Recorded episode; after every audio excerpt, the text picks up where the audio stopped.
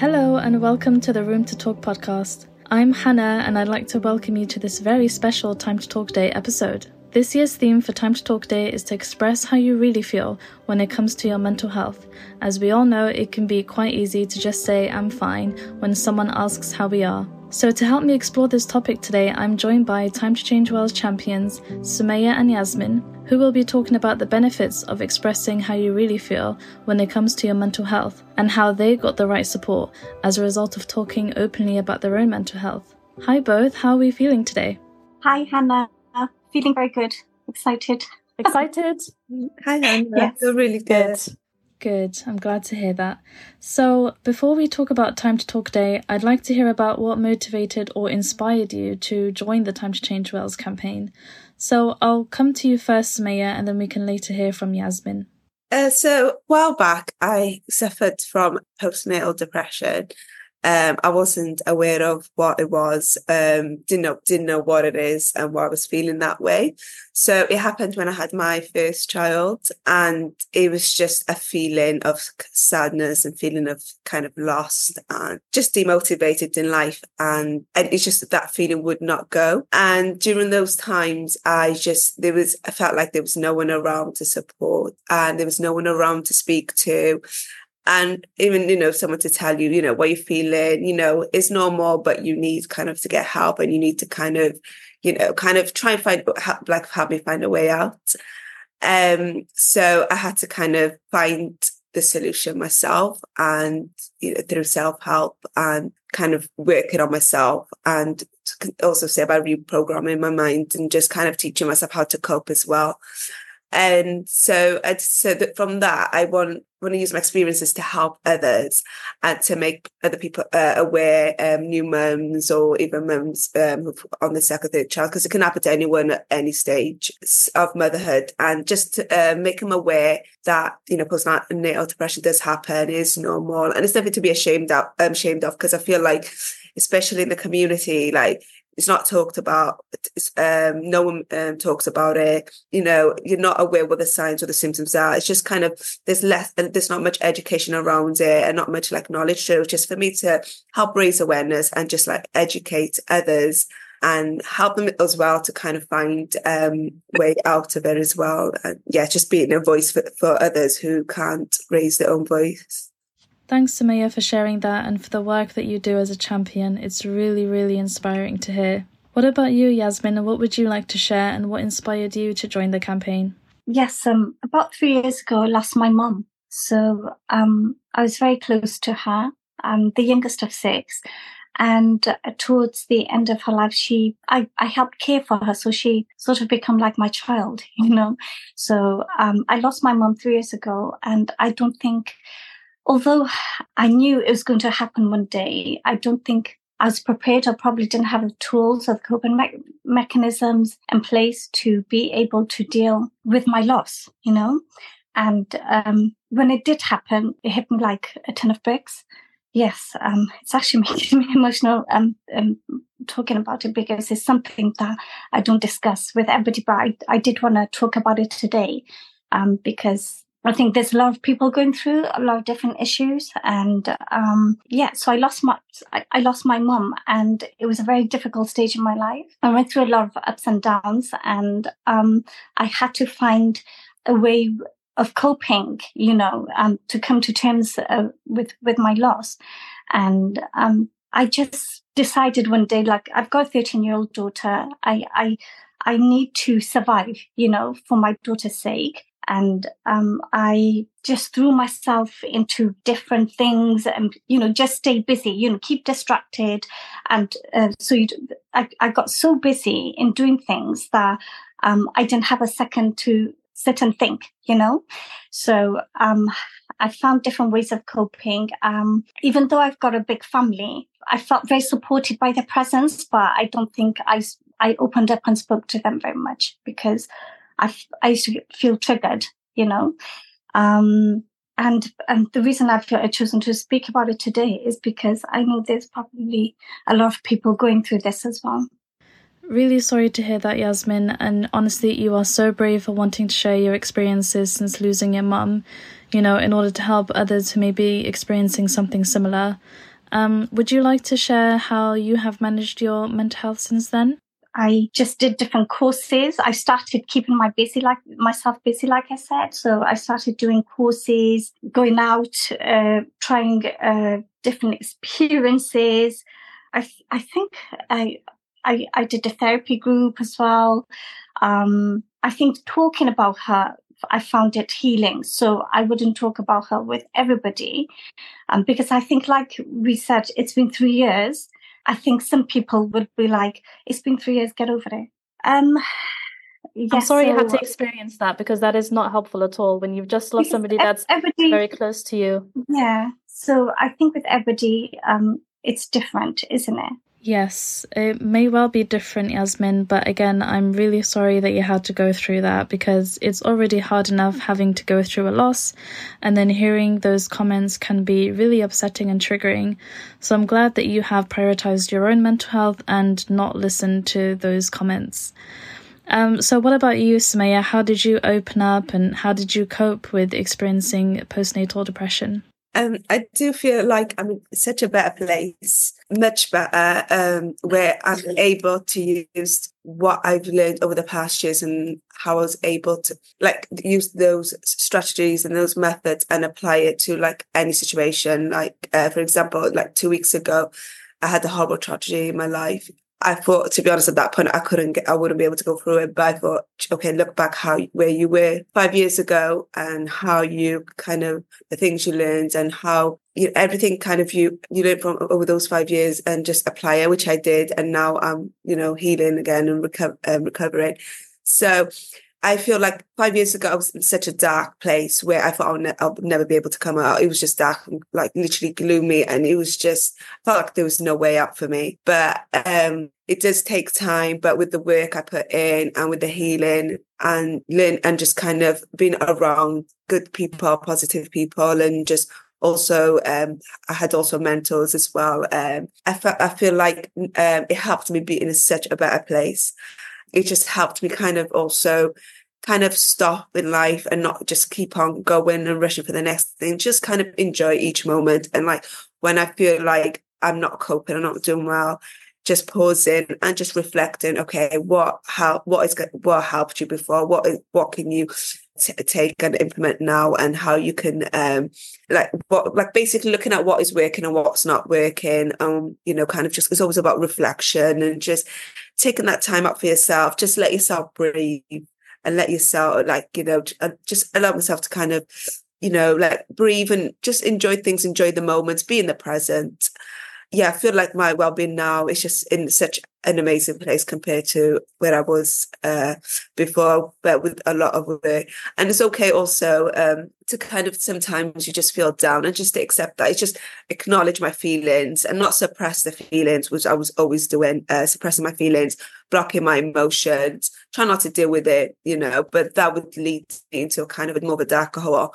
But when I just, you know, you let your emotions, okay to cry. You don't need to be that strong girl and, you know, hide your emotions. You know, it's okay to cry. It's okay to cry in front of people, which I always thought it was embarrassing to do. But now I just cry in front of whoever. And I just, even if I don't get a good reaction from them or they make me feel, you know, why you crying. I'm like, it's okay. You know, you just let your emotions out and it's natural so yeah it's just kind of um it's just accepting um emotions and just kind of dealing with them the right way and just kind of really helps me just kind of see um, what worked and implementing it again and just just enjoying every moment and um and not think too much about the past or the future. Just um yeah enjoy each day as it goes. That's really uplifting to hear Somaia thanks so much for sharing that. So i really want to know what you guys think about this New data released today on Time to Talk Day reveals a concerning trend that a staggering 68% of people in Wales are putting on a brave face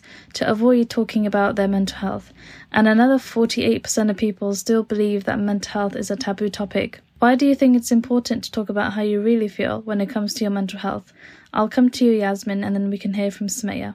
So I, I, think people don't know what is the me- uh, definition of mental health, and it's a very stigmatized topic. And I think a lot of education needs to be put out there into the communities of men- of what is mental health. I my definition of mental health, I think, is very varied. It's not that it's just um, it's not like a mental health. It, either you have a mental health condition or illness, like schizophrenia, or it's really something serious. No, it's depression and it, it's not always manic depression. It can be depression. It could be uh, ongoing stress you know y- y- your mental state is not as it should be right? Um, that, that's mental health you know? So um, I think um, a lot of education and raising awareness needs to happen um, in educating people and uh, for them to identify that they're going through something and also having um, accessible services in place uh, with they can access services and know that services are available, resources are available for them to access um, to help with the mental health. And the other thing, I'm sorry, I'm, I'm rambling on a lot. Um, the other thing I do believe also is within our communities, the first thing they do, if they are going through stressful incidents or situations, experiences in their life where they don't realize they're going through mental health, um, they quickly associate it with cultural issues, uh, attach it to religious issues, or they'll uh, seek advice from a like obviously I'm Muslim, so um, from an imam or or something, and the support network around them also kind of do that, and uh, which is nice to have uh, advice and seek kind words and everything, but sometimes there's also you they also need treatment or therapy and um, if they don't identify it, the, the lack of education and uh, uh, awareness also of their peers and their support group um, in not identifying and observing that they have mental health doesn't help either because they will also support them to seek and see the imam and um, blocking the access to mental health services and resources almost because I'll give you an example. I work with vulnerable people and my passion lies um, in working with vulnerable people. And I have worked with this young lady. She had suicidal tendencies. Um, I, me and my colleagues, we wanted to get her access to services, to mental health, but the people around her, they contacted and said, we're taking her to an imam. She, when we look at her face, there's darkness. When you look at somebody's face, you're going to see darkness. It's, you know, she's going through a mental health episode you know? So that's my education my awareness because i work with vulnerable people and my colleagues but the support network around her we're, we're taking her to an imam blocking her access to uh, uh, mental health services and resources and then elevating her condition because like you just said the statistics um, and in certain situations the mental health worsens. So for this person that was happening. But in the end we got her to see a mental health crisis team but i'm just giving an example yeah, so I feel like it's not mental health is not uh, spoken about in our community. Um, they don't see it as important mental health as your physical health. So, you know, if someone has something wrong with them, they'll go and see the doctor, try and sort it out. But with mental health, it's just like it's not spoken about. It's like, oh, you should kind of ignore it. You should not take care of it. Mental health is as important as your bo- um as your body, as your physical health. So if that if you're if you're not looking after your well-being or you know um not taking care of it then you're not going to be able to function your brain your mind is still as important as your physical health but i think like um as yasmin touched upon it it's just the community they just kind of they just don't understand it and if there's someone's going through something they automatically think well okay we'll take you to an imam or you know you know, they'll imam will help you with this, but yeah, they can help to some certain extent, but not in terms of, you know, if you're actually, for example, going through, you know, postpartum depression, what you need to kind of kind of look into that. What what what's your signs? What's your symptom? How are you gonna um what you need around you? You might need the social support. You might need to speak to somebody. You might need just kind of a time out just to be by yourself, do things that you enjoy. it's just a lot more to it, and people don't understand that. They just either don't talk about it due to lack of education, too scared to talk about it, or just don't have the knowledge or confidence of talking about it and just don't understand what it is or feel embarrassed and shame. And that's, I think, quite I found that a bit common, especially what I was going through. Um, I felt as well being ashamed and embarrassed and things like that. And people should not made to feel like that. They should make, make to be made to feel it's okay, it's normal. Well, um, you know, it's you know, it happens to a lot of people. That are it should be like kind of more of like social support group. So it doesn't have to be face to because I know life is hectic, can be online and just more things to kind of be more implemented for kind of, you know, for people to feel comfortable and just kind of go to. And that really starts with kind of raising awareness and educating people and just um, making people feel like it's okay. Um, and, you know, it's, they're not alone. There are other people that's going through it. So, as a follow up question to you, then, Somaia, do you feel that there is enough mental health services in your community at the moment? No, not at all. Definitely not. Um, and it's yeah and it's not even spoken about um because when i went through um postpartum depression and i know people who's recently just given birth and they were able to come to me and ask for help and advice because they knew I, I, I went through it um they just they they didn't know what they were feeling they thought they were going crazy they felt they you know they were losing their mind. They're not they're, they're not meant to be a mum or you know why they're still crying why they're feeling this way. Um, and they didn't know who to talk to and they didn't know where to go because I knew them and they're in my kind of social um, in my, in my social network, they were able to approach me and we kind of, I was, able to talk, I was able to discuss it with them, but there's not much um, support definitely in the community. And especially when they tried to talk about it, they did also say they would kind of get told off, if that's the right word, by members of the community, um, you know, stop crying, get over it. We all had like 10 kids, you know, we managed to survive. Um, you're just moaning, you're just too spoiled. Not acknowledging other people's feeling and kind of disregarding it and just comparing their experiences to that new mother um, who's just giving birth and just making them feeling they shouldn't be feeling like that.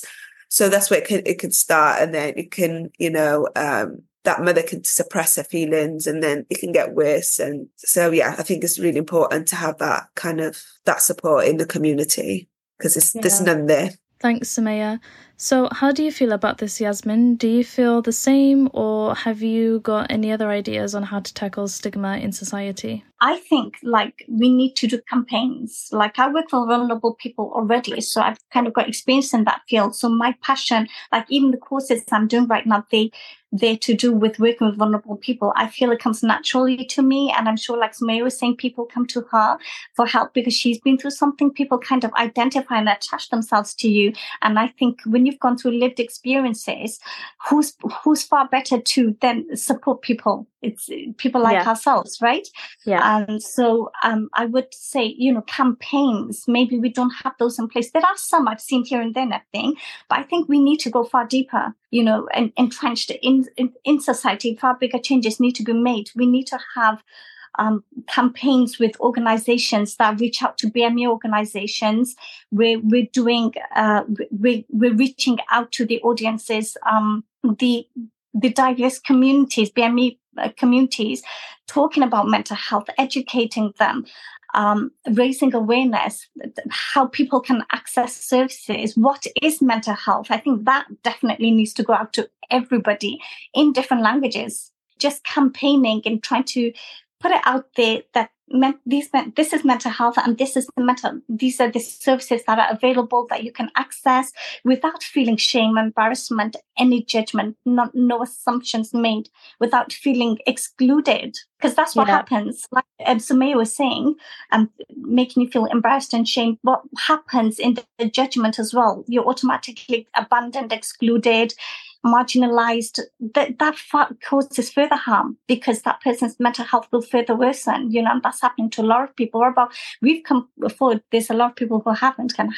can you imagine how they're suffering? So a lot of yeah. campaigning and work needs to go into progress and, um, yeah, needs to be done to, change the mindsets and ideologies and the and undo the conditioning Yes, you're quite right, Yasmin. We should undo the conditioning so that men are able to open up more about their mental health in society. And actually, everything you've just mentioned just now is what we're trying to do at Time to Change Wales, particularly with distributing mental health resources in different languages such as in Welsh, Somali, Urdu, Hindi, Kurdish, Bengali, Arabic, and now we recently developed a resource in Mandarin. So we really hope those become really useful in communities across Wales. And so to wrap up this really insightful discussion, discussion today. What do you both hope to achieve during your time as a Time to Change Wales champion?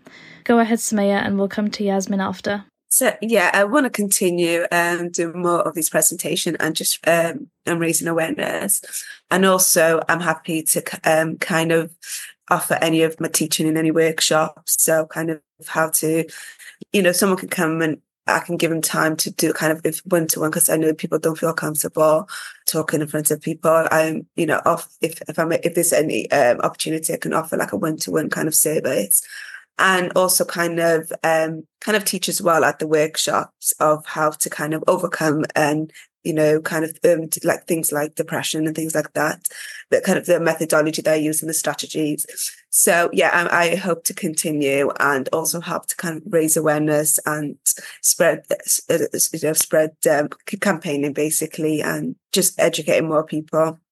I feel like I haven't uh, put so much time into time to change, but I want I would like to make more time to uh, contribute towards time to change and in campaigning and supporting more people out there in the community and through time to change because I think that's really required and I, I that's my that's a passion of mine, you know, to get into the heart of the community and um, make a difference in people's lives because they need it. Those points are so wonderful to hear, Yasmin. Thank you so much for sharing that. And thank you both for this great discussion today and for all of your great voluntary work as champions, as we really, really do appreciate it. And as today marks Time to Talk Day, please do reach out to loved ones, colleagues, and people in your community and just ask them how they are and strike up that conversation about mental health because you never know who may need support. All of our Time to Talk Day resources and information on how to join the campaign can be found on our website at www.timetochangewales.org.uk. Keep listening, keep talking, and look after your mental health. Have a great Time to Talk Day from all of us at Time to Change Wales. Bye for now.